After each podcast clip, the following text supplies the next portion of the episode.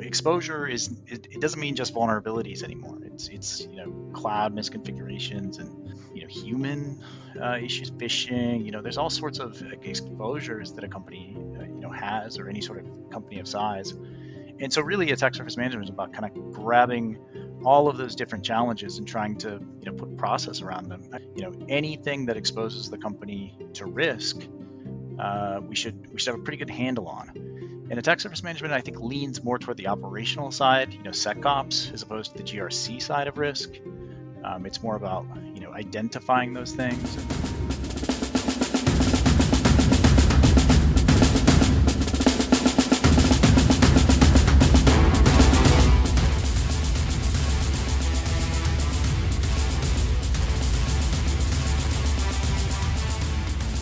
Welcome to the Defender's Advantage Frontline Stories.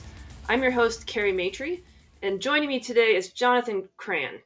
He is our lead for the Google Mandiant Attack Surface Management product. So welcome, Jonathan. Hey, Kerry. Great to be here. Thanks. So do you want to give us a little bit of background on what you do, where you've been, how you got into this role? Yeah, I'd love to. I've been in the security industry for a long time, 20, 25 years at this point.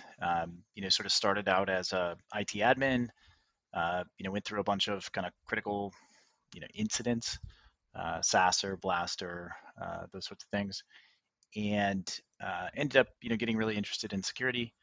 Went and started out as a pen tester at a company named Rapid7, and then eventually, moved through a series of startups until effectively started my own company, Intrigue, and we got picked up by Mandiant in 2021, and then I've been on that journey ever since.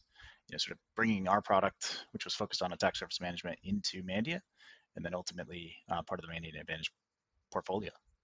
Awesome, and that's perfect because today we're going to be talking about exposure management and how it affects risk and how organizations are using it. Let's set the foundation. So if we're just talking about attack surface management, well, I could come and say, well, we've been doing vulnerability scanning and management for a couple decades. So how is it different now than what we were doing 20 years ago? Yeah, it's a really good question. The reality is, yeah, it was. We've been doing it for years and years.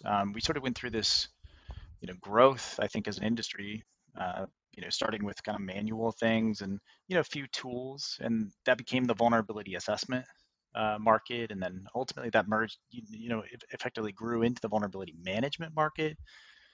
And then that kind of evolved, people realized, hey, we have too much to do. And, everything has vulnerabilities, and why are we even doing this? Well, let's prioritize it. That became the risk-based vulnerability management market. Then eventually, exposure is it doesn't mean just vulnerabilities anymore. It's cloud misconfigurations and human issues, phishing. There's all sorts of exposures that a company has, or any sort of company of size.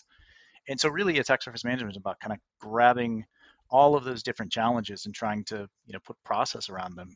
You said exposure management early on, and yeah, I think exposure is a good word for it. It's anything that exposes the company to risk, we should have a pretty good handle on. And attack surface management, I think, leans more toward the operational side, SecOps, as opposed to the GRC side of risk. It's more about identifying those things and putting an understanding around where those gaps are, what those exposures are.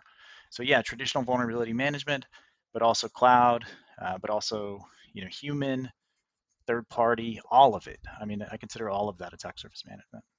Okay. Well, and like you mentioned, when we started, there were so many vulnerabilities. It's like, oh, great, what are we supposed to do with this? And so a lot of times you kind of say, well, there's too much, so you get kind of paralyzed in inaction because you don't know how to prioritize. Now, in general, if we talk about a SOC and we talk about security analysts, they're using threat intelligence to kind of figure out like what they're going to do in the SOC.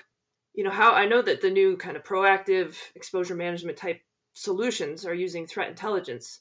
So how has that become kind of a centerpiece of risk reduction? Yeah, great question. I mean, prioritization is key, right?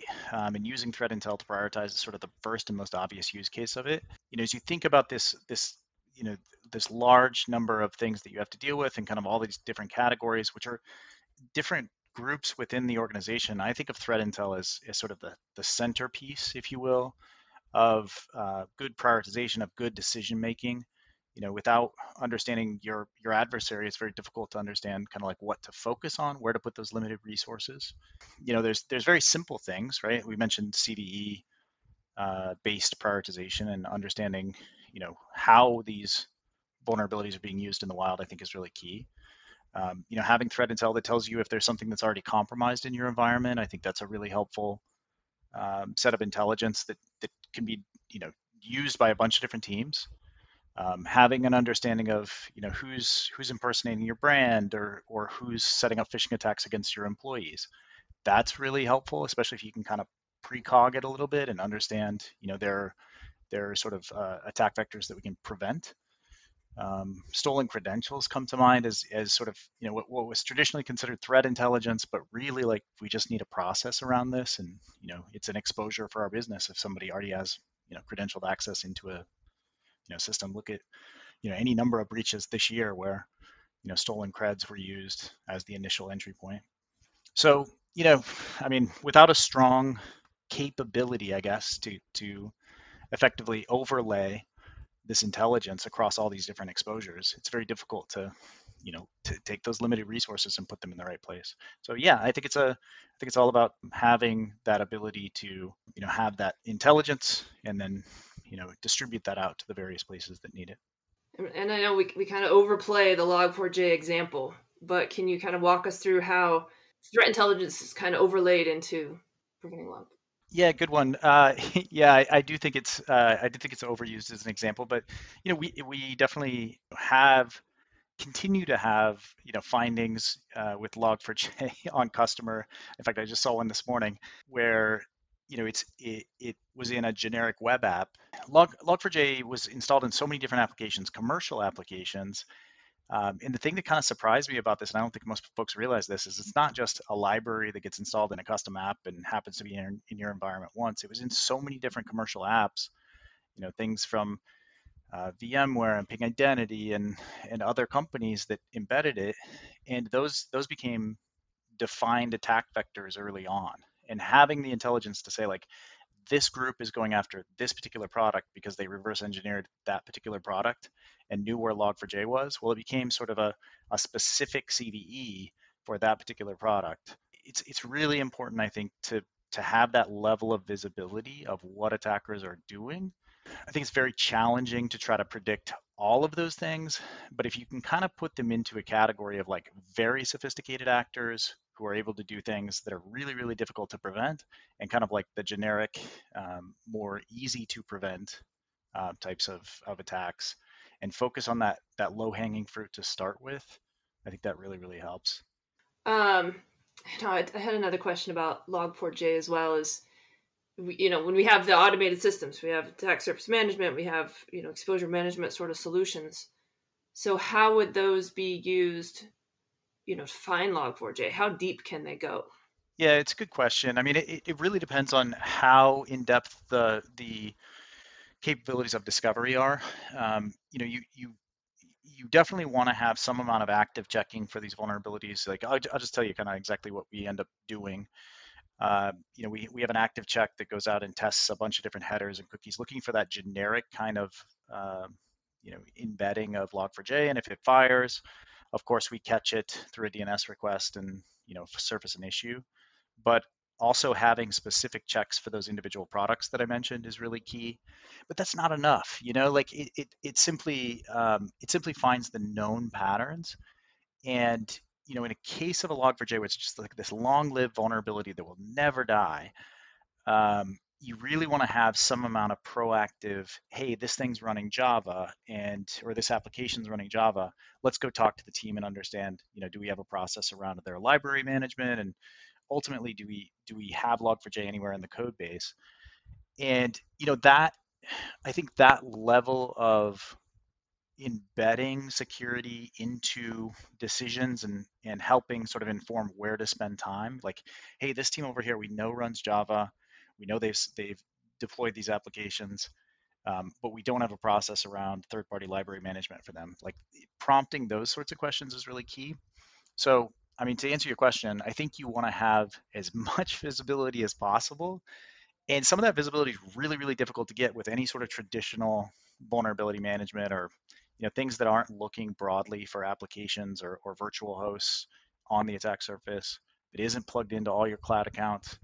Like any organization of size, especially those that have, you know, acquired companies along the way, it's going to be challenging to have that level of visibility. And so I would just, you know, I would try to find something that integrates with as many systems as possible and tries to pull as much data and visibility back to you as possible. You're the security team. You've got to have that level of intelligence, both about the attack surface and also about the threat, you know, landscape, in order to be able to cross-reference those and figure out where to spend time. Well, but there's also a crosshairs, a meeting of, you know, too much visibility. I mean, yes, we want all the visibility in the world. But, you know, I can think, like, if you're getting real-time updates about vulnerability or, you know, from the scanning machines, you're basically going to be playing whack-a-mole, trying to get after all of these things. So where is kind of the balance between how often you should scan versus, you know, having people that can deal with it? What have you kind of seen customers do? Yeah, it's a good question. What we end up sort of recommending is like daily visibility of everything. At least every 24 hours, you should have, you know, sort of a refresh on everything. It's case by case, and it's really difficult to answer that question generally. You know, you've got environments where things are ephemeral and things are only up for a few minutes at a time. You know, you think about cloud accounts. So that requires sort of a different approach than, you know, legacy systems that have kind of been there forever and are in this like very defined patching cadence. Yeah, I mean, I think I'm team as much visibility as possible. You know, with the real problem, I think, is a search problem. You should try to transform a visibility problem by pre-capturing as much of this information as possible, and then getting it into a database to where you can search it, and then, you know, adding owner names to those assets. I mean, as I talk with customers, like the number one challenge is associating who is responsible for this technology with, hey, we found it. And that problem is not getting easier, but it's because the attack surface keeps growing. But what I would say is the technology is getting better at sort of auto detecting these things as you plug into cloud accounts. You generally know, or you're able to query which cloud account belongs to which team. That stuff's programmatically available. But, you know, I think the, you know, beating up the CMDB as like a terrible source of information and, you know, always incomplete, I think is, you know, I think everybody understands that at this point. As someone who used to be responsible for sending out violation emails about to owners of systems about, you know, vulnerabilities, I can definitely attest that the databases are not updated. Finding the correct owners and escalating properly is a thing. Yeah, so. If you can use technology to solve that problem, you should totally do it. And it is getting somewhat easier in that respect. Automatically turning or automatically pulling in that data so you can turn it into a search problem, it should be the goal for most security operations teams. Yep. So when you go into customers and you kind of get them set up with attack surface management, with different automation, I can see, well, okay, let me take a step back. When I used to work in, you know, tools that would scan environments for applications that were running, we'd have customers' expectations of how many applications we're going to find. And then we had the reality of, you know, maybe 10x more than what they thought that they had. And they were always shocked. So when you go in and put in, you know, attack surface management type solutions, are customers shocked, or do they kind of know what they're getting into? It definitely leans towards shocked. I think the awareness of that problem is higher than it used to be. And I would also say, like, it's well understood that the modern application is just an API. And oftentimes the API attack surface is not well understood, let alone the fact that there's an application there.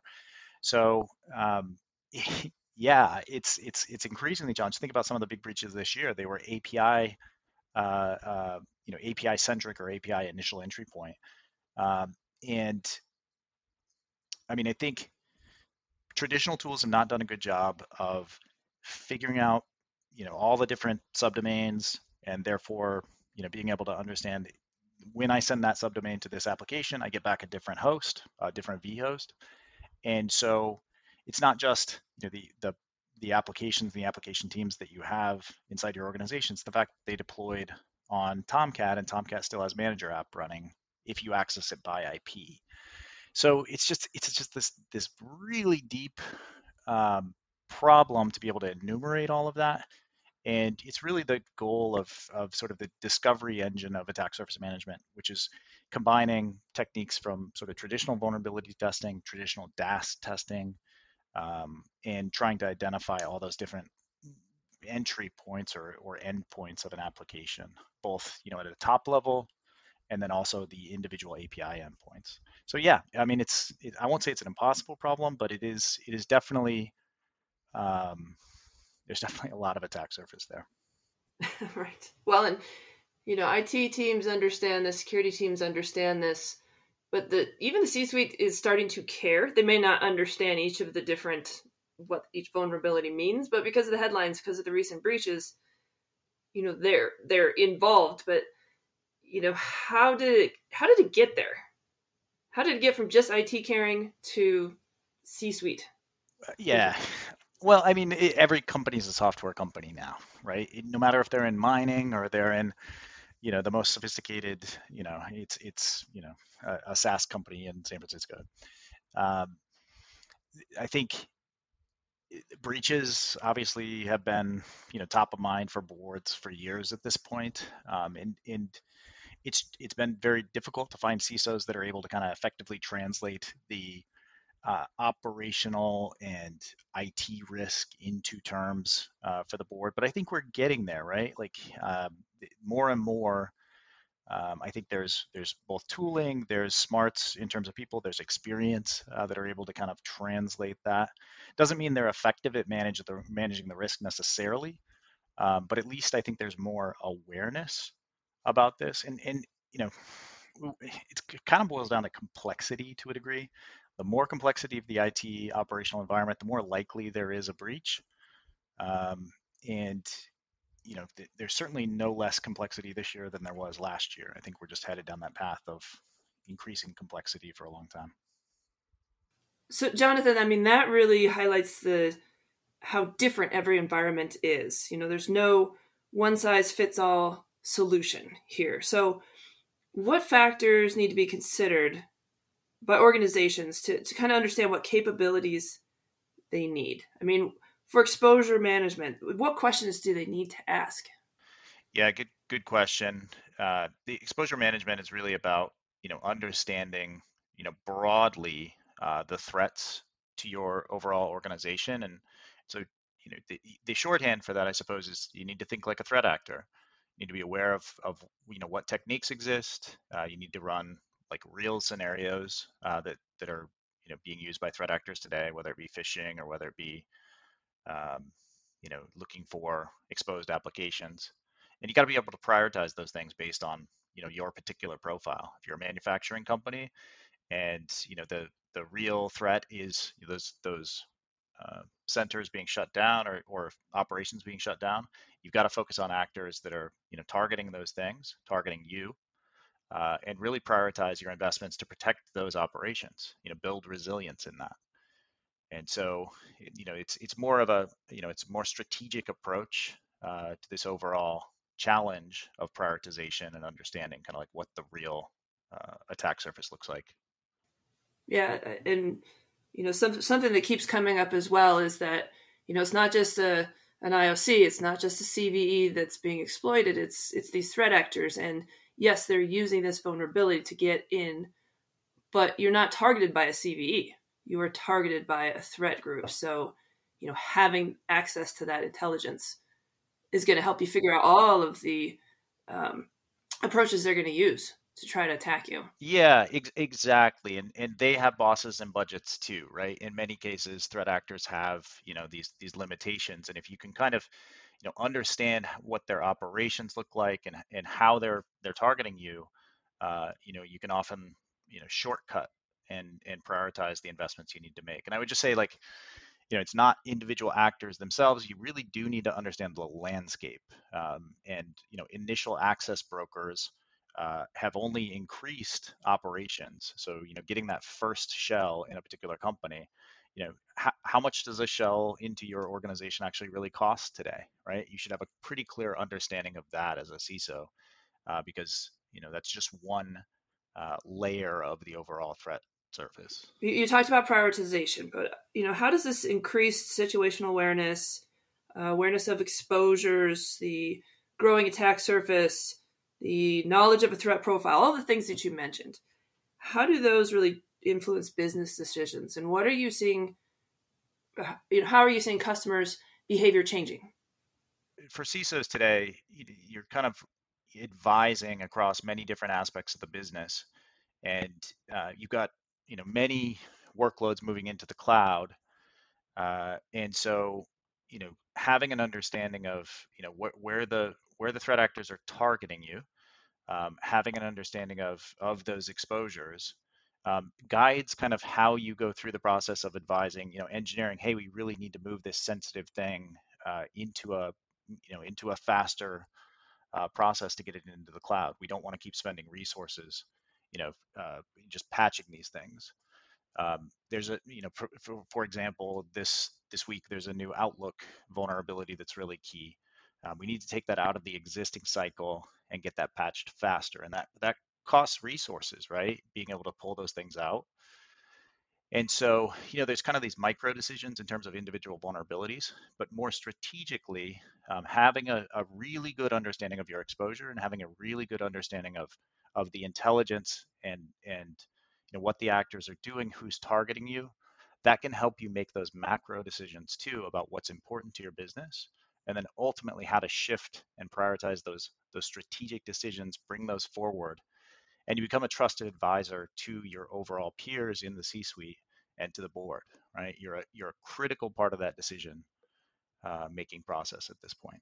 Well, I'm going to wrap this up with the, you know, the juicy question, I guess. You know, you've been in the industry for decades. Now, a lot has changed, a lot remains the same. But in the next decade, what are you most excited about? What sort of changes are you hoping come to fruition? Yeah, great question. You know, you're right. You know, 20 years of kind of working on these problems. You know, there's still a lot of things that are very similar. You know, phishing is still very much a problem. Business email compromise, still very much a problem.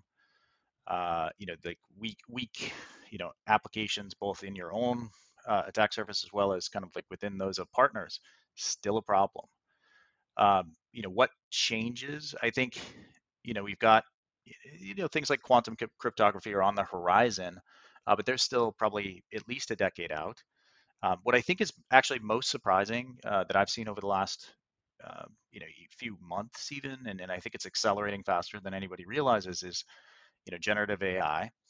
And I think when we in cybersecurity tend to think about that, at least today, we're thinking about it mostly as like, you know, it improves phishing, and it kind of makes it possible to generate these, you know, scenarios in which you can kind of attack organizations. But the reasoning capability of some of these most recent models, and the ability to, you know, go from, you know, here's a set of data about, you know, you can scan the internet in what, you know, 30, 40 minutes with a couple $100 at this point, you know, taking that data set and pivoting that into, you know, here's the organizations I can get initial access in, you know, in minutes, even seconds, being able to process that. I think there's real concern, I guess I would have, in terms of these capabilities.